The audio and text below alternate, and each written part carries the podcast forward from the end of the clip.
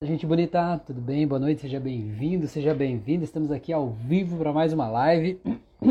Hoje tem um tema muito bacana e uma convidada muito especial aqui, que é a Josi Jerônimo. Hoje a gente vai falar sobre como que a expectativa da felicidade dos pais depositada sobre os filhos interfere na nossa qualidade de vida, né? Como que quando eu, como pai, como mãe, digo assim, você é a razão da minha vida, da minha felicidade para o meu filho, como isso acarreta um peso extraordinário para ele carregar e como a gente, como filhos, talvez está carregando um peso que não é nosso e talvez está impedindo a gente de ir para a vida, né? E chegar mais à frente, mais adiante, mais forte, mais vivo, mais nítido, tá bom? Então vamos esperar a Ju entrar aqui para a gente começar esse nosso bate-papo aí, tá bom? Jô, vi que você entrou aí, já clica aí no participar, aí a gente já entra aqui ao vivo, tá bom?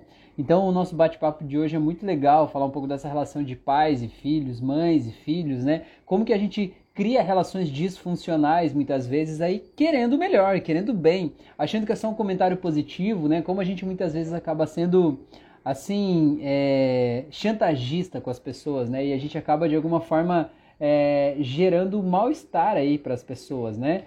É, sem querer fazer o mal necessariamente, mas de certa forma já fazendo, né? Para isso, para a gente poder resolver isso, para a gente poder curar isso, né? Porque enquanto a gente sente que para eu ser feliz eu tenho que cuidar do outro, opa, eu acho que a João entrou aí. Entrei virada ainda. Olá, Peraí, tudo bem? Eu ter que sair. Ah, não, aqui, deu, já Aí, estamos tá, vendo o cenário aí, coisa boa, hein? Boa noite, seja bem-vinda. Boa noite, deixa eu botar um um brilho aqui. Olha só, esse óculos aí te deixou muito intelectual, hein? Olha só, meu é, Deus. Sim, tem que ser, né? Para mim poder enxergar melhor essa ilustre presença. Boa noite, prof. Que bacana a gente falar desse tema tão importante, né? Ah, que legal. Eu te agradeço aí por você ter colocado esse vídeo aí hoje de manhã. Não sei quando você colocou, mas eu vi hoje de manhã. Falei, cara, ah. que massa, meu. A gente precisa falar mais disso mesmo. Porque é um tema que a gente não fala muito sobre isso, mas é muito importante a gente falar sobre isso, né? Muito. É, é uh, primeiro, dar boa noite, agradecer teu convite. É, eu te tenho como uma pessoa muito sábia, com muito conhecimento. Boa noite, Renata. Entrando, a, a, eu estava falando com a Paula, uh, uma aluna tua. Então, uh, hoje à tarde, né? Então, prof, assim, ó, uh, o teu conhecimento, ele me estimula muito. Eu acho que a gente vai se inspirando no dia a dia. E eu vejo como uh, os vídeos, eles alcançam muitas pessoas e o recado que a gente dá, esse recado que eu dei aí, ele, primeiro ele chegou a mim. Porque eu fazia uhum. isso, sabe, prof? Eu dizia para minhas filhas, vocês são a minha vida. E uhum. depois, quando eu entendi que esse peso, ele fica assim, ele toma conta do teu filho. Ele, uhum. ele, ele, simplesmente ele, ele vira como se fosse uma mochila nas costas deles de responsabilidades. Então, uhum. nós viemos antes que eles, né? Então, eles não uhum. têm a capacidade de suportar o peso de nos fazer felizes. Uhum, com toda certeza. E fica praticamente impossível, né? Porque como é que você vai ser feliz, seguir tua vida, né? Se para isso, teoricamente, você tem que deixar, né, a casa dos teus pais, deixar teus pais para trás, enfim, seguir a tua vida. E como é que você vai carregar essa culpa de estar tá abandonando o barco das pessoas para qual você é o motivo da alegria delas, né? Então você vai estar tá tirando o motivo da alegria, você vai estar tá sendo egoísta, parece, por simplesmente ser você e viver a tua vida, né? Então é uma coisa tão pequena, mas que traz um significado muito grande envolvido nisso, né? É, tem uma outra coisa pequena, aproveitando esse ensejo aqui que eu queria falar também, Jô, que eu percebo muito, não sei se você percebeu, eu sei que você tem filha também, né? Uhum. Eu tenho duas meninas. Mais uma coisa que eu queria falar também a respeito disso, que traz um, um conceito muito forte, muito pesado envolvido nisso. É, as pessoas fazem uma, um comentário, como se fosse uma piadinha, assim. É, não sei se aí é comum, mas aqui é muito comum de dizer assim: ah, as tuas filhas são pequenas, mas quando elas crescerem, você vai ter que comprar uma arma, uma espingarda, não sei o que lá. Algo no sentido de dizer assim que você vai ter que afastar os meninos, enfim, companhias dela da tua casa, porque elas vão dar trabalho e tal. É um comentário que parece engraçado, assim, a gente criou nesse contexto que isso é normal, mas você parar para pensar dentro desse contexto, a gente tem um estigma, né, de que a mulher é frágil, ela precisa ser protegida, né? No caso, ela não vai fazer boas escolhas. A minha filha, ela vai crescer e vai ser uma mulher que eu vou ter que cuidar dela, né? E cara, eu tô criando filhas justamente para elas serem fortes, empoderadas e a escolha que elas fizerem de quem vai fazer parte da vida delas é a única e absolutamente delas, né? Não sou eu que tenho que proteger ou algo assim, porque elas são grandes, né? Elas vão ser grandes, vão ser fortes, enfim. Então não sei se você pensa como eu nesse aspecto, mas acho que é mais um caso que é um comentáriozinho pequeno de nada, assim, mas que traz um grande estrago, né? É, é, muito boa, muito boa essa, essa frase que tu fala, porque ela me remete a uma frase assim também uh, das mães para os meninos, né? Tu é o homem da minha vida, tu é o meu príncipe. Uhum. E isso, uh, eu, eu, gosto de estudar uh, Bert, né, Rafa? Bert uhum. Hellinger. Eu gosto da, da, da, sistemática, né? Dessa, dessa, uhum. Do sistema que ele traz, desse olhar familiar. Então, quando um, uma mãe né, fala tu é o homem da minha vida, ela já, para o filho homem, né, quando são as mães, ela já começa a afastar o marido, o parceiro, uhum. o companheiro. Uhum. Essa, essa fala, ela, ela já traz uma divisão, né? Tu é o homem da minha uhum. vida. E isso que, né? Eu, eu noto essa fala também. Isso que tu falou, uh, acontece muito assim também do pai com a filha uh, nenhum homem vai chegar aqui. De quem é que tu é uhum. namoradinho? Ai, não, tu não vai namorar. Olha uhum. as travas que acontecem uhum. na vida dessas crianças. E aí as pessoas Imagina... crescem indisponíveis, né? Não conseguem ter um relacionamento duradouro, né? Porque elas Sim, não estão disponíveis. Não, é, é, torna uma disponibilidade uh, dentro de uhum. uma criança que essa, essa criança ela vai gravar, ainda mais que é uma pessoa que ela ama, que é o pai, que é um ídolo, ou uma mãe, claro. né, para um filho. Uhum. Tu é o homem da minha vida. Uhum. Isso é um decreto, né, profício é um decreto. Uhum. É, muito forte uhum. que a gente fala. Então, tem uhum. Coisas que a gente desconhece que eu acho que a gente vai trazendo à tona e vai dando esses starts na vida. É, é, é um clique, né, na vida das uhum. pessoas. É um entendimento de coisas uhum. que elas despercebiam, que elas não, que era é. inconsciente, elas nem se davam conta. Aham, uhum. e, e, assim, são coisas que a gente vai percebendo, né, à medida que o tempo passa. Não adianta também a gente, hoje, como adultos, culpar os nossos pais. Eles fizeram o melhor que eles puderam, né? Eles foram o melhor que eles fizeram. A gente não tem como mudar o passado mas a gente pode tomar consciência desses padrões que talvez ainda estão interferindo na nossa vida, entender por que, que eles estão aqui, né? Aceitar o desejo daqueles pais no sentido de acolher, de dar amor, de se sentir importante, de se sentir amado daquele jeito lá, né? Mas poder soltar essas coisas que acabam sendo meio disfuncionais, assim, né? Por exemplo, eu atendi uma, uma senhora, ela tem um filho de 30 anos, esse filho tem problemas aí, é usuário de drogas, de álcool, de um monte de coisa e tal, né? Eu atendi ela e aí era para ele vir depois acabou não, não, não dando certo, enfim. Mas aí ela falando assim, ah, porque eu me separei, o pai dele saiu de casa quando a gente, quando ele tinha dois anos e pouco, assim, e aí ele nunca mais voltou, né? Saiu, abandonou a família e foi embora. E aí ela falou, desde então nunca tive mais nenhum relacionamento porque ele não queria, o filho no caso. Eu falei, tá, mas o teu filho não queria? Dela assim, não, ele não queria. Quando ele tinha cinco anos, ele ficava com muitos ciúmes quando eu conhecia uma outra pessoa. Falei, cara, mas isso é natural de uma criança de cinco anos ficar com ciúmes, né? Então, na verdade, se você não teve um relacionamento, não é porque ele não quis, é porque você achava que ele não queria, ou você não fez o teu papel de mãe no sentido de, né, é, introduzir essa pessoa ou de lutar por aquilo ali, porque no final das contas ela se sentia assim, né? Desse mesmo jeito, assim, ele é o homem da minha casa, da minha vida, enfim. E, e até hoje os dois estão morando juntos, só os dois, os dois indisponíveis, como se fosse, né, uma, uma relação, assim, né? Justamente por causa dessa forma de pensar. É, eu acho que é aquela questão que muito, choca muita gente, mas é a, o filho, o filhinho da mamãe, é o homem casado uhum. com a mamãe, e a, uhum. e a menina casada com o pai, é que nem tu falou, fica indisponível. Ela não uhum. consegue ter, e a, a, não consegue ir para a vida. Não, vamos supor que se tu se sinta responsável, né, pela felicidade da tua mãe, como é que tu vai, é isso que nem eu falei ali, como é que tu vai estudar fora?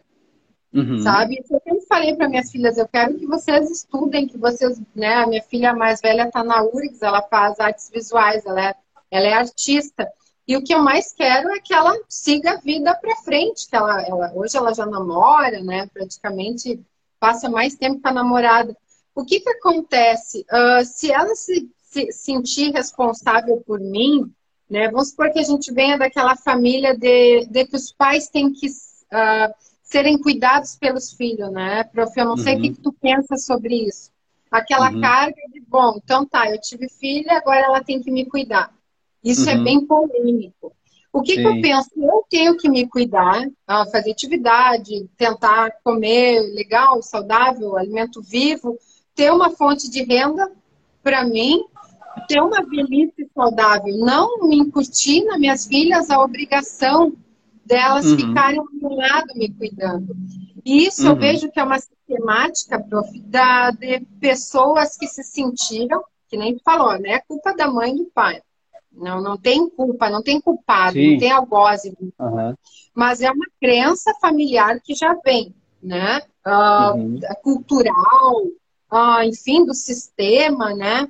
Então, uh, o que, que eu penso? Que a gente tem que se cuidar para eu ter uma vida saudável caso eu precise, né? Não tenha como ir para uma clínica ou enfim. Não, a minha filha, minhas filhas não vejam como uma obrigação deixarem de trabalhar para ficar me cuidando. E isso uhum. vem de pais que, se, que não se sentiram amados pelos seus pais. Aí eles uhum. depositam todo esse crédito, né? toda essa crença, eles, eles acreditam uh, que é através dos filhos que eles vão suprir esse amor que eles não tiveram dos pais. Então uhum. é uma uhum. disfunção muito grande que a gente tem que olhar dor por dor. Olhar a dor uhum. da rejeição, olhar a dor da traição, olhar a dor do abandono. Uhum. Né? Então, é, não... é, a gente tem que preencher o vazio com a coisa certa, né? Às vezes a gente quer preencher o vazio da coisa errada, né? Tipo, ah, eu me senti rejeitado pelos meus pais, agora eu quero que os meus filhos me amem em dobro agora, né? Não dá, não funciona assim, não dá certo. E essa visão aí também eu vejo que é uma visão muito como se o filho fosse um investimento, né? Tipo, eu vou investir no meu filho, vou ter um filho, vou cuidar dele, porque na velhice tipo aposentadoria. Vou ter um filho porque na aposentadoria ele cuida de mim. Cara, não faz sentido, né? Não, não é assim que as coisas funcionam. Pode ter funcionado assim há um tempo atrás, né? Quando a gente tinha um padrão de vida diferente, né? Famílias mais tradicionais moravam no interior, né? Aquela mesma terra, a galera trabalhava, ficava lá, enfim, um cuidava do outro, todo mundo morava junto, né? É uma coisa meio natural cuidar uns dos outros assim. Mas agora é, sei lá, eu vejo que é um outro mundo, né? Um outro momento que a gente está vivendo assim. Eu acho que a gente é responsável por si, não é ser ingrato aos pais e achar que ah, os pais têm que se virar. Não, eu acho que essa questão de cuidar é um ponto muito polêmico, né? O que, é cuidar? O cuidar, para mim, por exemplo, eu cuidar dos meus pais pode ser diferente da visão do que eles acham que deveria ser cuidar deles, né? Porque tem gente que fala desse jeito como se cuidar fosse realmente deixar de viver para passar a viver em função do outro, né? Tipo assim, eu parei a minha vida profissional em função de você, quando você nasceu, era um bebezinho e tal. Então agora eu quero que você pare a tua vida também e venha aqui cuidar de mim, né? Existe, parece que uma compensação, assim, né? Um, muitas pessoas né, têm essa expectativa, né, de uma compensação. Isso não existe, não tem uma forma mais segura de gerar frustração do que você esperar que o teu filho vá devolver para você alguma coisa, né? É, é, é, muito bom isso, porque é, aqui me abre um monte de insight. Então, Rafa, eu acho que é, sabe, eu vejo que essa visão vem assim, ó. A gente ganha bem maior. Eu acho que a mãe ter, uh, nós termos nascido é uma vitória a mãe ter nos carregado sete, cinco meses, sete meses, nove meses, já é uma vitória a gente nascer, né? Uhum. E aí a gente fica, a gente fica com, é, esses dias eu estava vendo uh, um, um, no YouTube algo, uma conta que chega a mais de 8 milhões, uh, se eu não me engano, 8 milhões o custo de um filho. Uhum. De um uhum. filho, 8 milhões. Eu fiquei, meu Deus. O que, que quer dizer isso? A gente tem uma dívida muito grande com os pais. Eles são nosso portal uhum. de vida. Uhum. E, é, e esse débito, Rafa, eu acho que ele fica inconsciente. Então, os filhos, eles já se, eles nascem se sentindo devedores. Uhum. Inconscientemente, nós filhos, né? Nós já uhum. se sentimos devedores. E sabe como eu vejo a maior, a maior forma de pagamento? É eu fazendo algo de bom com a minha vida. Essa foi a uhum. frase que fez mais sentido para mim. Uhum. Eu, eu pago essa dívida não é ficando com a minha mãe. Eu, eu atendia uhum. uh, uma senhora onde o filho, um dos filhos ficava e esse filho ele estava numa depressão, sabe? Ele estava acabado assim. Até que uhum. outro filho começou a cuidar, porque fica muito pesado. Ela era uhum. acamada, né? Ela, ela, ela tá viva, né? Uhum. Ainda. Então, uh, hoje é um outro sistema. Tem uma home care só que o que, que acontece? Eu, eu não estudei enfermagem. Eu não tenho esse dom de ficar ali. Então, uhum. eu não consigo retribuir cuidando tanto da minha mãe. Uhum. E por a gente ter esse débito, a gente se sente na obrigação de cuidá-los. Só que a gente não faz isso, uh, eu não sei se dizer com amor, mas de forma leve, sabe? Uhum. Era pesado, a energia naquela situação era pesada, até que o outro filho uhum. foi cuidar, e aí colocou a home care e começou a estar tá na ordem aquilo. Aí ele ia lá ver a mãe, uhum. vai ver duas, três vezes por semana, né? Esse, no caso, onde ela uhum. ficava antes. Então, essa matemática não fecha, assim, de eu cuidar uh, como obrigação Uhum. sabe? E eu vejo que umas pessoas têm isso, eu não sei se tu percebe uhum. isso, teus pacientes, teus interagentes, como uma obrigação, e aí fica pesado, não fica uhum. amoroso, uhum. sabe?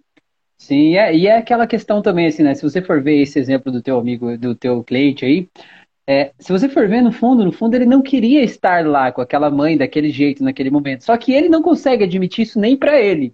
Que tipo de filho seria eu não querendo estar com a minha mãe, né? A gente não consegue admitir isso. E por isso que a gente não acaba não conseguindo ter alternativas, né? Como, por exemplo, esse caso de contratar alguém especializado para estar tá lá. Porque, afinal de contas, aquele primeiro filho, ele se sentia assim, que tipo de filho seria eu se eu não tivesse com a minha mãe aqui, né? Então ele precisou esgotar as forças dele para que o outro pudesse tomar uma iniciativa diferente. Quando a responsabilidade foi para o outro, o outro disse: Não, tudo bem, eu cuido, mas é do meu jeito. Do meu jeito é assim, vai dar certo. Não quer dizer que ela é menos amada ou recebe menos atenção. Pelo contrário, ela está recebendo atenção adequada, né? Porque como aquele filho estava lá se sentindo obrigado a estar tá lá, né? Ele naturalmente estava com raiva, né? E não é nem que ele escolhesse estar com raiva, mas ele estava com raiva, né? Normal. Sempre que a gente se sente injustiçado, a gente fica com raiva. Ele estava com raiva da mãe, com raiva dele, com raiva de tudo isso e provavelmente ele estava, né? Tudo embaçado aí. Eu atendi um cara uma vez de 40 anos que ele morava no outro país, ele tinha conseguiu dinheiro, abriu uma empresa e tal, e de repente ele voltou para o Brasil, e quando ele chegou aqui, ele descobriu que o pai dele, que tinha abandonado a família desde que ele tinha 10 anos de idade, o pai dele estava internado numa clínica lá porque ele era alcoólatra e um dia ele saiu e cometeu um crime lá e tal, sob efeito de álcool. Ele ficou internado numa clínica e ele não podia sair de lá. O único jeito é se alguém assumisse a responsabilidade por ele, porque ele já era bem velhinho, né, o pai desse meu, meu paciente. É, e aí essa pessoa ia assumir a responsabilidade pelo que ele fizesse também. Aí ele pegou e disse assim, cara, que tipo de filho seria eu se eu não ajudasse meu pai, que está internado lá numa instituição, não sei o que lá, tarará, tarará, vou lá ajudar ele. Aí foi lá, tirou o pai da instituição, assinou o termo de responsabilidade que o pai não podia sair na rua sozinho. Ou seja, se o pai saísse na rua, ele tinha que estar junto, né? Assim, grudados os dois, né? Aí foram os dois morar juntos. Então, ele com 40, o pai com 60 e tantos, quase 70, os dois morando num apartamento bem pequeno, assim, de dois quartos e tal. E ficaram lá, morando assim, né? E pensa na raiva que os dois sentiam um do outro, assim, sabe? Não porque eles não se amassem, mas porque eles não queriam estar daquele jeito, entendeu? Só que ele se sentia, assim, obrigado a cuidar do pai. Eu tirei meu pai de lá, como é que eu vou devolver o meu pai para aquela instituição? Não tem jeito, que tipo de filho eu seria? Só que ele não conseguia trabalhar, não conseguia seguir a vida dele, não conseguia fazer mais nada porque ele estava ali. Aí só de olhar para o pai ele sentia raiva, né? Ele sentia raiva e estava pensando em suicídio, um monte de coisa e tal que estava envolvida no processo ali. E o que, que ele precisava? Ele precisava flexibilizar o conceito do que, que é cuidar do pai, né? O que, que é a obrigação dele nesse sentido aí como filho e tal. E a gente conseguiu achar o meio do caminho que foi justamente achar uma instituição que era melhor do que a primeira, onde ele podia, alugando o apartamento onde que era do pai, ali onde eles estavam, com o dinheiro dali eles pagar aquela instituição lá. E aí ele, como não ia ter apartamento, ele ia poder ficar livre para seguir a vida dele. Ele voltou a morar no outro país que ele queria lá, enfim, seguiu a vida. E o pai está feliz porque agora o pai tem com quem conversar, tem os enfermeiros, tem o atendimento, tem tudo certo e tudo se resolveu. Mas ele precisava passar por isso, porque senão ele ia sentir que ele falhou com o pai dele, entende? Foi o que aconteceu com esse teu paciente aí. Às vezes a gente precisa passar até o limite da nossa força quando a gente chega naquele, naquela hora do agora chega, né? Agora chega disso aqui, não aguento mais. Aí a gente acha uma solução, né? Sim, é, é, é está falando isso, eu estou pensando assim que dessa linha que eu estou estudando agora, do Bert, é o amor cego, né? Então uhum. é o amor fora de ordem. Uh, o, o que, que eu acho legal dessa, dessa, dessa colocação de ordem? Por quê? Porque ele ali ele queria usufruir o amor com o pai. E só uhum. que o amor ali estava totalmente cego. A forma que ele uhum. queria retribuir, né? Uhum. Quando ele foi para a vida, ele foi viver a vida dele, ele conseguiu ter alegria. E o pai também. Porque nenhum consegue dar alegria para o outro quando tu tá numa obrigação. E isso, uhum. isso também, eu, eu, acho bem interessante tu falar essa linha que tu trouxe, né, no, no teu atendimento, para colocar em ordem o raciocínio dele, né? Porque estava tudo fora de ordem. Então, com a, uhum. com a hipnose, não sei qual técnica tu usou, tu começou a colocar em ordem o raciocínio dele, para uhum. ele tomar uma ação. Porque uhum. Se, não, se não tem um raciocínio mais apurado, que saia daquela, daquele afloramento emocional, tu acaba tomando decisões em base desse amor cego, um amor que está uhum. doente. Exato. Uhum. E é que nem o caso, o caso que você estava falando antes, né, de ser responsável pela alegria, pela felicidade do outro. Essa história que eu contei da, da senhora, que tem um filho de 30 anos, que é usuário de drogas e tal, o que eu senti ali muito claramente é que assim, a mãe tá triste, porque ela acha que é a obrigação dela fazer o filho feliz. Meu filho de 30 anos tem que ter uma carreira, tem que seguir a vida, tem que né, seguir o caminho dele, eu quero ver ele bem. E o filho tá triste porque tá vendo a mãe triste, entendeu? Eu quero ver a minha mãe feliz. E aí um fica olhando pro outro ninguém olha para si, ninguém resolve os seus problemas. Enquanto um não solta, eles entram numa espiral autodestrutiva, né? E vão indo cada vez mais para baixo, né? A gente precisa soltar até por amor ao outro, eu preciso soltar o outro, deixar ele viver as experiências dele e focar em mim. Porque eu fico bem, eu fico feliz, e se ela se ficar fortalecida como mãe, o filho vai olhar e vai ver, pô, minha mãe tá bem, tá feliz, tá tranquila, agora eu tô livre, né? E aí vai poder seguir o caminho dele também, né? Agora, enquanto um fica olhando pro outro, ninguém resolve nada. Não, porque tá com o olhar direcionado para o outro, eu não sei qual é a felicidade do outro. Eu não sei uhum. como ser a felicidade do outro. Eu posso buscar a minha felicidade. Quando eu olho para mim, eu, pelo meu exemplo, a gente, a, a, nós estimulamos, incentivamos o outro, não uhum. idealizando o que é a felicidade. Então é, é muito complexo isso. Uhum. Eu, eu acho que cada vez que a gente traz esses temas, como quando chegou para mim isso de, ai minha filha, tu é tudo para mim, tu, tu, é a minha vida. Chegou e foi como foi, foi como uh, tirar uma venda dos meus olhos. Uhum. Então, quando tu, tu, uh, tu, tu, a gente larga, né? Tu larga os teus materiais, assim, dos teus estudos, são coisas que para a gente trazer um atalho para as pessoas. Eu, quando entendi isso, eu percebi, cara, que mancada que eu dei, mas livre de culpa. O que, que eu fui uhum. fazer diferente? Fazer uhum. diferente. Então, se no caso ficar nessa culpa, né? Vamos supor uma mãe que fique ali, fique nessa culpa, ela não consegue, porque a culpa paralisa. Né? Esse, teu, esse teu paciente ele foi buscar a solução porque a dor doeu demais. Uhum. E se a dor está pesada demais, ela, ele entra num estado de culpa que não consegue. Eu falo em culpa porque eu uhum. entrei já no padrão, tu não Sim. consegue te mover. Uhum. Quem fica na culpa, ela fica sem ela não consegue tomar uma ação. Então, quando uhum. a gente traz esse material e fala, que nem eu fiz esse material, várias pessoas vieram, ah, que não é assim, essas frases são de amor. Não, não, não. não é amor, mas é um amor condicional, né? Desde que seja do meu jeito, né? Não é amor incondicional. E, e, eu percebi assim que tem pessoas que elas, elas elas gostam daquela forma, por, uhum. não é que gostam, ela, é, é como se fosse assim, uma zona que elas se acomodaram. Uhum. Sempre foi então, assim, não vejo nada de errado nisso, né? Uhum. Isso. Minha mãe falava e, isso para mim. Isso, e talvez fique num padrão de culpa, só uhum. que tem gente que se o prego não doer demais, uhum. ou não, lá no fundo não move.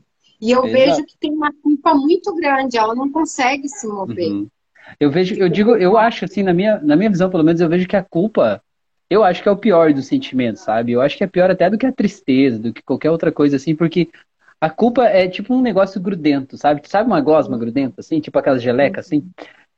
Porque a culpa é tão grudenta que até quando você tenta não se culpar por uma coisa que você fez, que você acha que é errado lá no passado, você se culpa por não estar tá se culpando daquilo lá, como se você não fosse um ser humano digno de estar tá existindo, sabe? Como que eu posso não estar tá me culpando por aquilo lá?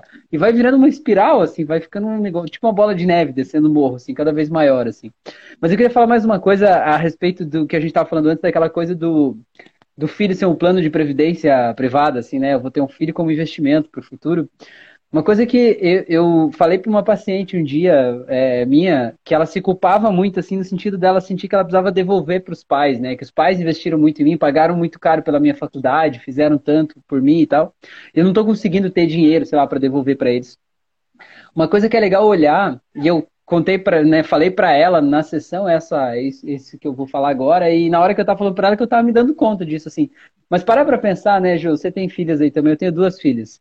Olha só, a minha filha ela vai para a escola, ela precisa de um tênis. Eu vou lá e compro aquele tênis. Eu preciso de dinheiro para comprar aquele tênis para ela vestir. Ela me deve o valor daquele tênis? É óbvio que não. Eu dei aquele tênis para ela lá porque estava no meu papel de pai. Não é um presente que eu dei para ela, uma coisa assim que ela tem que me devolver, entende? Como que seria eu, como pai, se a minha filha fosse para a escola descalço? Você entende que eu fiz por mim, não fiz por ela? Como que seria eu, como pai, se a minha filha não fosse de uma blusa para a escola no dia frio, né? Fosse só com a camisetinha da Gazali, por exemplo, assim.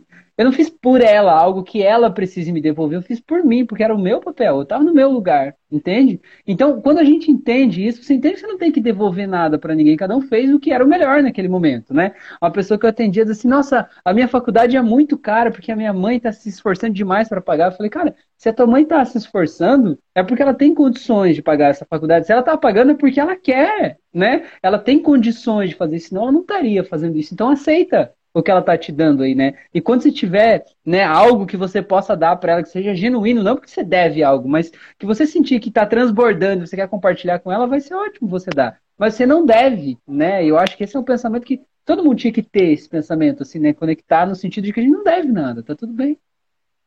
Ah, sim, sim. É, é, mas eu acho que vem dessa coisa de uh, um, eles nos deram a vida. Então, de alguma uhum. forma, a gente quer retribuir. Mas o que eu queria trazer aqui também, uh, eu não sei se tu percebe uh, que os filhos estão ficando mais em casa, né?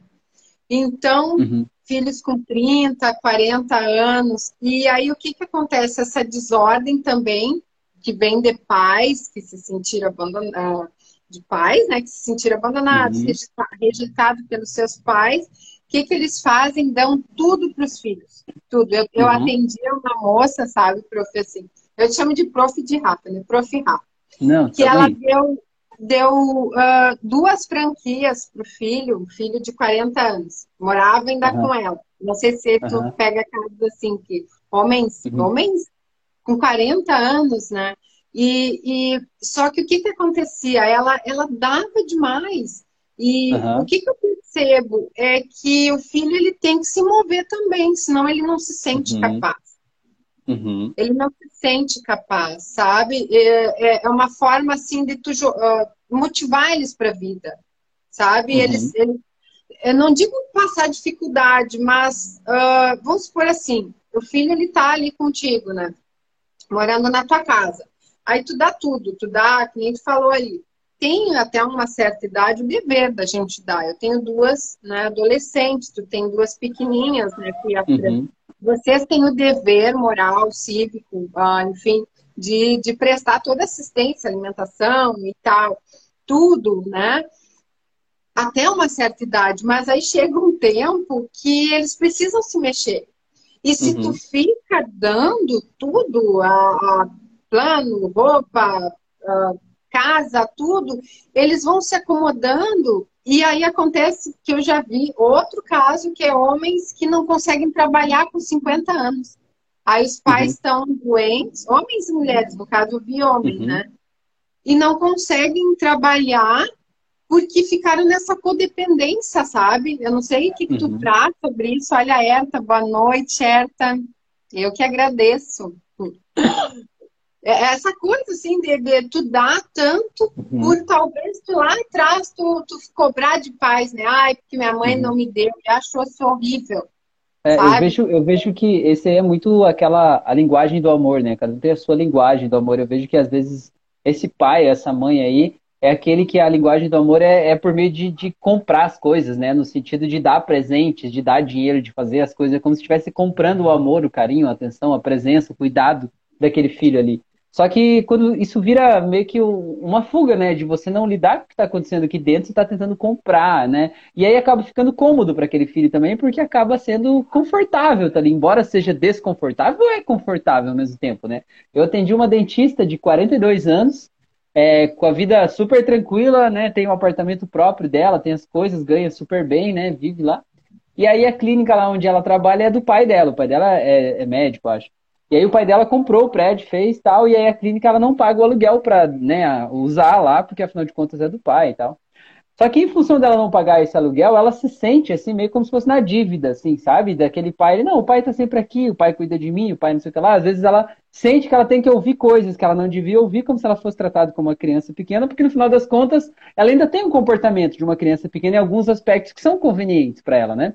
Aí eu falei assim, tá, mas e aí? Se a gente passasse a agir diferente agora, de repente esse mês você pagasse o aluguel pro teu pai, né? Como uma sala comercial, assim. Você acha que dava para fazer? Ela falou, olha eu acho que ele não ia aceitar. Eu falei assim, não, mas não é questão dele aceitar, é questão de você pagar. Você tem dinheiro para isso? Vai faltar para você? Ela falou, não, dinheiro não é problema, eu posso pagar. Eu falei, então vamos fazer isso? E aí o que, que aconteceu? Ela foi lá e realmente começou a pagar o aluguel e mudou o tratamento, porque ela teve uma atitude de adulto, entendeu? Porque ela teve uma atitude ali, tipo, ah, meu pai disse que não precisa, não precisa, eu vou indo, né? Só que a, medida, a mesma medida que ele me trata como criança, eu me comporto como criança e a gente vai mantendo aquele padrão meio disfuncional, meio doentio, às vezes, para o resto da vida, assim, né? E acaba sendo um problema, justamente da falta de afeto lá do passado, de uma sensação de culpa, né? Uma tentativa de compensar, e a gente precisa crescer. Eu sempre digo assim que para os pais, a gente sempre vai ser criança a vida inteira, né? Você tem uma filha adulta aí, você sabe. É, a gente sempre vai ser criança a vida inteira. Eles só vão parar de ver a gente como criança quando a gente parar de se comportar como criança, né? Quando a gente crescer, né? Quando a gente mostrar que a gente está aqui sério, que a gente tem o nosso caminho, as nossas coisas, senão a gente vai ser eterna criança para eles, assim, né? É normal, para os meus pais eu sou uma criança até hoje, né? Eu sou o bebezinho da casa e tá tudo certo, né? Faz parte da vida isso aí, né? Mas é uma questão muito importante. Mas o que você falou, né, daquela tua paciente lá, enfim, que ela deu a franquia de uma empresa lá para o filho. Eu vejo assim, existe uma culpa nesses pais também que têm dinheiro, né? Tem mais dinheiro do que a média. Eles assim, cara, se eu tenho dinheiro, como é que eu vou deixar meu filho passar necessidade? Como é que eu vou deixar meu filho trabalhar lá de repente por um salário mínimo, ele ficar se batendo lá, não sei o quê? Eu não posso e tal, né? Mas cara, aquilo é o que ele precisa para ele crescer, né? É, sabe a história da lagarta virar borboleta? Ela precisa entrar no casulo, se debater, arrebentar aquele negócio lá para criar as asas para ela poder voar, senão ela nunca vai voar, né? Se tudo for dado na boca dela, ela não vai voar nunca. Então ele precisa passar por aquilo. Então, nesse caso, né, qual que é o limite que eu vejo assim? É diferente entre o meu filho, ele foi lá, foi trabalhar de estagiário, ele conseguiu um emprego que ele ralava, tinha um chefe chato, não sei o que, tarará. de repente ele encontrou um caminho que ele gosta, né? Por exemplo, eu conheço uma pessoa próxima aqui que ele trabalhou numa imobiliária e tal e descobriu que ser corretor de imóveis era a vida dele, era o sonho dele e tal. A hora que o pai dele viu isso, disse assim, cara, vamos abrir uma imobiliária para você? Beleza, ele foi lá abrir uma imobiliária e tá super bem. Agora, esse mesmo pai que abriu imobiliária para esse filho, que já seguiu o caminho dele, que se conectou com a carreira e que estava né, preparado para aquilo, veio só esse aporte financeiro do pai para ajudar ele no momento que ele precisava, esse mesmo pai pegou e criou a imobiliária e colocou a outra filha que ele tinha como sócia. E deu tudo errado, porque não era o caminho daquela filha. Aquela filha era adolescente ainda, ela não estava lá vivendo aquilo. Ia ser, tipo, demais para ela naquele momento, entendeu? Não quer dizer que não fosse para ela no futuro, mas não era o momento, né? Então, mais ou menos isso aqui. É difícil a gente olhar de forma isenta para isso e pensar como que eu não vou ajudar o meu filho, né? Qual é o limite de eu ajudar ou não ajudar, né? É, é, é que tem que ter um entendimento da de como funciona a tal das ordens, né? A ordem da ajuda, as ordens do amor. Eu gosto disso, sabe? Eu estou estudando uhum. isso e faz muito sentido. O que eu queria falar também do, do que tu está trazendo dessa, dessa postura interna. É uma postura interna que essa tua paciente tomou. Dela pagar. Então tem muito uhum. disso, a tua postura interna. Porque se tu não mudar o, o, dentro de ti, fora vai vai continuar da mesma coisa, o pai vai continuar uhum. pagando. Uhum. Então, Normal. ela, uhum. né, ela se colocar na condição de ter que pagar. E outra coisa que desse, disso que tu está falando, eu acho interessante, porque muita gente quer sofrer a dor do filho. É que nem uhum. ser a, a, a, razão da felicidade. É tu querer vamos supor, né? A gente vê o filho lá passando dificuldade, ganhando um salário mínimo, nós lá como empresa e tal. Mas tu querer sofrer a dor do filho é complicado. Uhum. Assim como o filho sofrer a, a, dor da mãe, né? Ah, é, porque tem muita disfunção nisso. Quando também, não dizendo que a mãe tá errado, o pai tá errado, Sim. mas é a, os pais que fazem os filhos de psicólogo. Olha lá teu pai, o que está fazendo? Ou melhor assim, né? É, ou melhor assim ainda, né, professor? Quando faz errado, bato, é bem filho do teu pai. né? Quando faz ah. bem, ai, olha só, tu puxou a família da mãe, né? Igualzinha a mamãe, né? Igualzinha a mamãe. Então, olha quanta disfunção tem, quanta coisa às vezes fica fora da ordem. E uma coisa que eu acho que é horrível é querer sofrer a dor do filho, né? Um uhum. filho com depressão, né? Eu atendi pessoa com filho com depressão. O que que eu disse para ela assim, ó? Tu vai, tu oferece ajuda, essa filha maior, né? Olha, vamos olhar psicólogo, né? Porque ela não queria. Eu sou da linha mais espiritualista, né? Professor bem, uhum. reencarnacionista, adoro trabalhar com questão de energia e uhum. espiritualidade.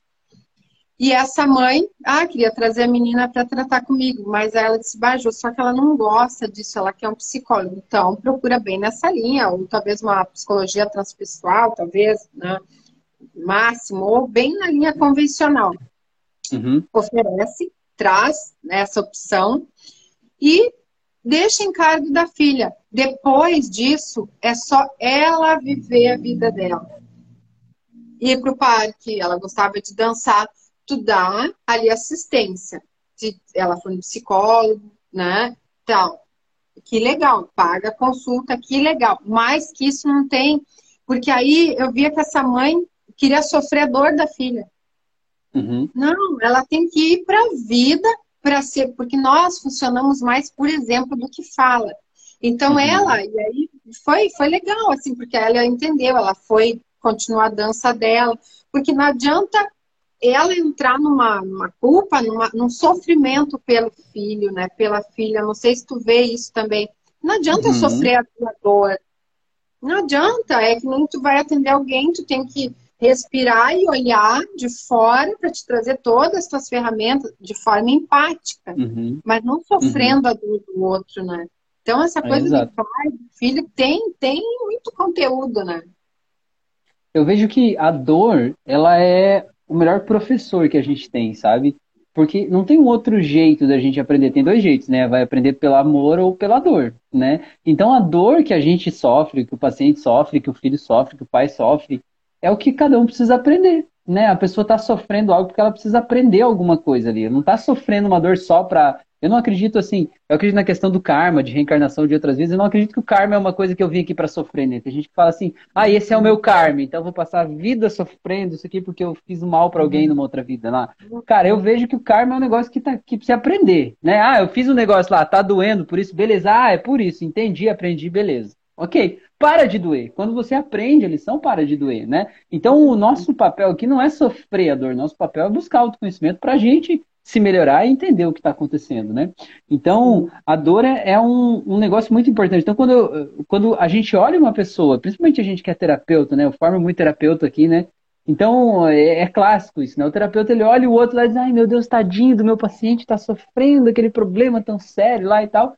Falei, cara, o que você acha que você está fazendo com isso? Você está colocando a, a, pessoa numa posição de mais coitadinho ainda. Você está tirando dela o resto das forças que ela tinha para lidar com aquela situação ainda, né? E não é disso que ela precisa. Ela precisa do contrário disso. Ela precisa que alguém olhe para ela com aquela postura de você consegue. Eu sei que você consegue. Talvez ninguém na vida dela olhou para ela desse jeito e nem ela acredita que ela consegue. E o teu papel é ir ali ajudar essa pessoa a acreditar que ela pode mudar de vida, que ela pode, que ela é maior do que aquele problema que ela está passando, que ela pode mudar o jeito dela pensar para aquela dor acabar, né? Então eu vejo assim que quando a gente pega a dor do outro, a gente se conecta com a dor do outro, a gente está vendo o outro como um coitadinho, um pobrezinho, um sofredor, alguém que não tem força, sabe? E a gente mergulha naquela, naquela merda toda, desculpa a palavra, e fica lá todo mundo embrulhado, lá, não resolve nada, vai cada um cada vez piorando tudo, entendeu? Então a gente precisa olhar e dizer, bom, eu entendo, né? Você tá aqui fora daquela piscina, assim, né?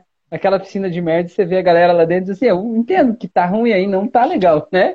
Então, aqui dá pra você vir aqui fora, vamos lá, né? Agora eu pular aí dentro não vai resolver nada, não vai resolver minha vida, não vai resolver tua vida, não vai resolver a vida de ninguém, né? Para eu poder te ajudar, eu tenho que estar tá aqui. Então a gente precisa se ajudar desse jeito, né? Então eu costumo dar esse, esse exemplo porque eu acho que é muito importante, assim, de é, fazer a pessoa entender que aquele problema onde ela tá, é só ela que pode sair de lá. Alguém pode guiar ela, já ah, sobe nessa escada, segura na corda, pega ali, faz isso e tal. Mas ninguém pode ir lá tirar a pessoa de lá. E se você entrar lá e jogar a pessoa para fora, sabe o que ela vai fazer? Ela vai voltar lá para dentro, porque é lá que ela estava acostumada a estar. Ela precisa sair de lá sozinha. Se ela não sair de lá, ela vai voltar para lá. A pessoa está num relacionamento abusivo, por exemplo. Aí alguém vai lá e diz: Não, vamos tirar você, esse cara tá batendo em você, não sei o que lá e tal. Aí vai lá e separa os dois, assim, tipo, litigiosamente, né? A polícia vai lá e tal, prende o cara e tal. O que que acontece um tempo depois? Ou ela volta para aquele mesmo cara, ou ela encontra outro que é o mesmo padrão, porque afinal de contas, aquele ali é o, o que ela precisa curar dentro dela, né? Então, por isso que o movimento tem que ser de dentro para fora. A gente tem que olhar as pessoas de forma empoderada e ajudar a pessoa a fazer o movimento por conta própria. Não sei se você concorda comigo nisso. Ah, concordo demais. Até eu penso assim, né? Ah, quando a gente olha o interagente, assim, ai, tadinho, eu chamo interagente, né? Uhum. Ai, tadinho, meu Deus, agora foi abusado, foi abusada.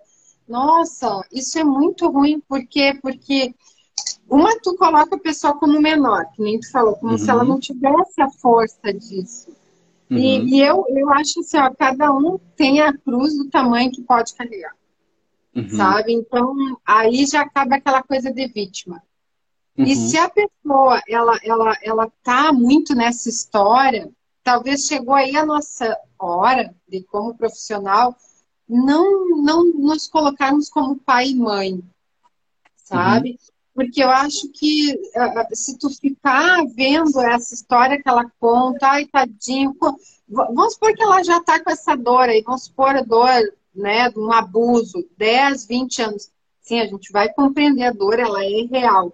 Mas se eu continuar vendo ela como pequena, não empodera. Eu não gosto muito uhum. dessa palavra de empoderar, sabe? Mas é que nem tu falou, tu coloca ela como um, como um coitado sabe? Como um tadinho. E isso eu acho frustrante, eu acho horrível, sabe? Uhum. Quando tu vê o que o paciente, e, e, e tu, teu, né? tu fala paciente, uhum. eu falo interagente, como uma pessoa que não tem condições de lidar com aquilo. E aí, uhum. quem sofre somos nós, terapeutas, porque a gente se coloca como salvador. Então a gente vê uhum. assim, né? A, a gente entra num papel de julgador, julgando uhum. que não foi digno, foi injustiçado pelo pai, injustiçado pelo chefe, injustiçado. Aí dá uma atrapalhada total tu ser salvador. Uhum. Porque uhum. é, é que nem falou, um relacionamento tóxico. Se aquela pessoa chegou ali, é, eu acho que relação é 50-50, sabe? É meia-meio. Claro, a gente falando de filho, agora vem aqui falar de relacionamento, mas tem mas tudo tá a tudo ver. Junto.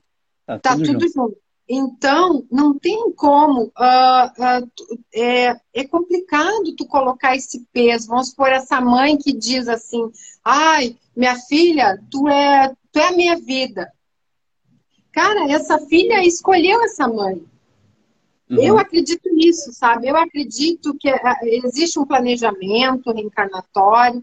Então, essa mãe, ela, ela foi o portal dessa vida para vir à tona. Então é 50-50. Esse filho escolheu essa mãe. Então, se tu ficar no papel de julgador da mãe, isso é ruim. Se tu ficar uhum. no papel de salvador do, do paciente, do interagente, não funciona. Uhum. Tu não salva. Eu, eu, eu acho que eu já ouvi isso de ti, né? Uh, tu dá ali as ferramentas, tu, tu fica aqui do lado para ajudar nessa autocura da pessoa. Então, uhum. eu acho que é, é essa coisa de, de, olhar o outro como menor, ou esse filho que veio de, de uma mãe narcisista, de um pai narcisista, a gente tem que olhar fora do papel de juiz, sabe? Fora do uhum. papel de salvador, para funcionar a terapia, né? Eu penso uhum. assim. Ah, com toda certeza, né? E, e a gente, né, assumindo esse papel aí, fica pesado para a gente também, né? E, e, quem a gente é para julgar, né? Porque afinal de contas, é, eu vejo muita gente, né, muito terapeuta falando assim: nossa, eu, se fosse eu, faria tal coisa. Cara, não importa o que você faria, não é você que viveu isso, né? E não é você que está passando por isso, não é você que vai ter que conviver com a solução daquele problema, né? Então, depende da melhor solução do paciente, né? Quantas vezes, às vezes o paciente vem para a terapia com uma dúvida, ah, Rafael, será que o melhor é eu fazer isso ou fazer aquilo, né? Eu preciso de ajuda para eu saber qual decisão que eu tomo na minha vida e tal. E aí você vai lá e conversa com a pessoa, faz uma ressignificação do passado, muda tudo e ali na hora do transe ali, ela acha uma terceira opção, que não é nem A nem B, mas é uma outra opção que não tem nada a ver com nada, sabe? Tipo assim, Será que eu tomo banho ou vou dormir? Ela diz assim, ah, eu vou comer batatinha frita, sabe? Tipo, uma coisa que não tem nada a ver com a outra, assim. E esse diz, é isso mesmo? Ela diz, é isso mesmo, aqui tá ótimo. Eu falei, cara, então vamos comer batatinha frita, sabe? Uma coisa que não tem nada a ver com as duas opções que ela trouxe, mas que ela, é, é, para ela resolve o problema que ela tinha e tá tudo bem, né? Não é para mim que tem que resolver, é para a pessoa, né? E, e, é muito pesado essa síndrome né, do super-herói, de você querer ser o super-herói, salvar todo mundo e tal, né? A gente a gente está aqui para entregar o máximo de conhecimento, o que a pessoa vai fazer com esse conhecimento vai depender dela, assim, né? É uma questão muito, muito pontual isso aí, assim, né? Para compartilhar, eu atendi um paciente recentemente, ele falou assim, fiz duas sessões com ele, aí no final ele disse assim, então, Rafael, é o seguinte, é que eu, na verdade, eu não senti que eu entrei num transe profundo, assim, tal, eu senti que não foi bem do jeito que eu esperava, não sei o que lá e tal, mas assim, ele ressignificou a vida inteira, mudou a relação com pai, mãe e tal, tava felizão e tal, só não achou o que ele achava que era transe, né? Aí eu falei para ele, bom, veja bem, a gente mudou isso, mudou aquilo, ressignificou tal coisa e tal. O teu corpo deu toda a sintomatologia do trânsito, né? Os olhos estavam trepidando, a respiração estava ofegante, teve até um desbloqueio energético aqui na barriga, né? Teve várias coisas, você estava assim com a expressão lá no negócio e tal. Tudo isso são sintomas do transe, né? E isso eu posso ver daqui de fora e eu vejo o que aconteceu. Agora, a tua expectativa sobre o que é o transe, eu não posso controlar, né? Isso fica a teu critério, né? Aí ele olhou e pensou, é, é verdade. Na verdade, o que, que é? É uma expectativa que as pessoas têm, que a gente não está aqui para suprir a expectativa das pessoas, a gente está aqui para fazer o melhor que a gente pode. O que a pessoa vai fazer com o melhor que a gente deu para ela, fica a critério dela, né? Uhum. É, é, isso aí, agora falando isso, veio, veio os insights assim, que tem pessoas, né, né professor, que elas, às vezes, elas só querem trazer aquela, aquela história triste, elas só querem reclamar. E aí, quando tu tem tuas hipnoses ali, que eu adoro, aí, ó, é que nem um treinamento, né, numa, num personal trainer lá, tu, não adianta tu só escutar, tu vai ter que fazer. E aí eu vejo que tem pessoas que elas não fazem os negócios. Uhum. E aí uhum. ficam muito cristalizadas, sabe? Então é um padrão, talvez não doeu o suficiente ainda, né? Uhum. Eu queria falar uma outra coisa, mas tu falou isso, eu lembrei. Então elas ficam reclamando, porque elas querem o quê? Um salvador, um pai e uma mãe. Uhum. Uhum. Né? Elas querem atenção, né? Muitas vezes é um padrão, né? Que se instala de. Quando eu reclamo, as pessoas me dão atenção. As pessoas vêm aqui, fazem um cafuné em mim, olham para mim. Então eu vivo reclamando. Parece que nada tá bom o suficiente, né? É que nesse nas auto-hipnose, você falou do canal do YouTube, tem um cara aí que ele já foi lá, já fez quase todas. E todas ele reclama. Ele diz: Ah, essa aqui não foi boa, não gostei, não me fez bem, não sei o que lá. Pô, mas ele fez sem auto-hipnose, então se ele não gostou, né? Acho que ninguém tá obrigando ele a fazer. O que quer dizer que é um padrão desse, tipo, não é que ele não gostou, é que ele precisa ser visto, ele precisa ser ouvido, né? Ele quer ser percebido ali. E a reclamação é o jeito por onde ele faz isso. É. E outra coisa, uh, eu acho, eu achei interessante ali que tu falou, né, da, da questão de karma. Eu, eu, acho que não existe assim aqui, a Terra não é nem o céu, não é onde tu passa a maquininha de cartão, pagar. Eu acho que tudo é uhum. é aprendizado. E uma uhum. coisa eu acho interessante, assim, que eu tenho estudado essa semana, tem a questão das feridas, né? E a ferida, ela não é o destino, né? A, a ferida, ela é algo que te levou até a hipnose do Rafa, até a regressão da Jose, a constelação da Jose. A ferida, ela, ela não é, eu, eu vejo assim que ela é o caminho, sabe, prof? Então, uhum. às vezes, a gente vai pegar filhos que vieram dessa situação, que não cortou o cordão, né? Uhum. Tem um vídeo que rola no YouTube, que é de um, de um, de um filho, um homem, filho homem, e ele fica com cordão, não sei se você já viu esse vídeo. O não, cordão não ligado. a, eu vou te mandar esse vídeo, fica com o cordão ligado até a mãe desencarnar. Então, tem feridas tão grandes que fica esse, cor, esse cordão umbilical, né? Uhum. Aí, até a pessoa envelhecer, ou a mãe desencarnar, enfim. Só que essa ferida de dor, ela, ela, ela, ela é tão latente que ela te leva à busca de um tratamento. Só uhum. que essas feridas, elas são várias. Então, hoje até estava falando com uma aluna tua, ela disse, ah, eu fiz uh, hipnose com o Rafa e tal. E ela ficou bem. Só que o que, que eu vejo, assim, aqui existe várias feridas. E essas uhum. feridas, elas precisam ser olhadas assim, é um processo de cada uma. Uhum. E ela, o que eu falo que ela não é o destino? Porque ela, tu não precisa uh, pensar assim, ó, não precisa pensar, não é que não precisa pensar, é, não, é, é um raciocínio errado tu achar que vai sumir essa dor. Vamos supor, vai fazer uhum. uma auto-hipnose e vai sumir a dor lá da, da, da, rejeição, a dor, vamos supor, baixa autoestima. Uhum. Não, uhum. essa baixa autoestima, no caso, se fosse a ferida, ela te leva até tu ir trabalhar, fazer a hipnose, fazer o que for, mas ela vai te direcionar para outras coisas além disso. Uhum. Né? Ela Sim, te leva. É o caminho, né? Ela é o caminho para outras uhum. uh, uh, percepções, talvez, de tu perceber que venha, de, talvez, dessa criação, onde a mãe estava uh, dodói, uhum. né? Uma mãe dodói que fala pro filho: olha, como é que tu vai namorar se a mãe está aqui doente? Uhum, essa pessoa sim. não tem consciência que foi esse, essa ferida, esse trauma, que deixou ela estagnada na vida. Mas a ferida de dor vai levá-la a entendimento, talvez que foi uh, questões assim, um trauma, uma frase, um decreto uhum. que ela ouviu e ficou claro. uma crença, né? Uhum. Então, Porque não é o que acontece realmente, né? Mas é o, é o, jeito que eu interpreto o que acontece que Isso. acaba gerando um buraco aqui dentro, né? Isso, e ela vai te levando a esses nortes, a tu ter entendimento. Uhum a ferida uhum. latente te leva a ter o entendimento de coisas uhum. que foram lá atrás e que tu nem percebeu.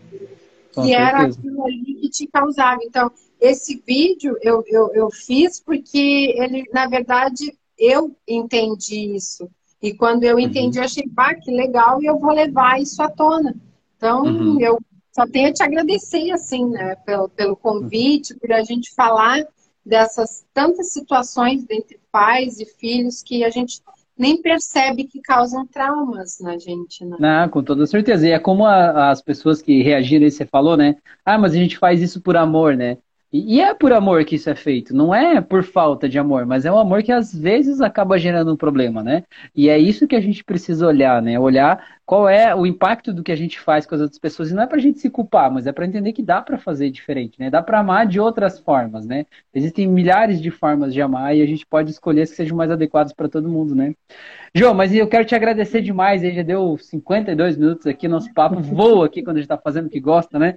Tava pensando sobre isso, né? É, a galera fala assim do sextou, né? De tipo assim, eu trabalho a semana inteira no que eu não gosto. Aí o sextou eu vou comemorar alguma coisa de um fim de semana, fazer o que eu gosto, né?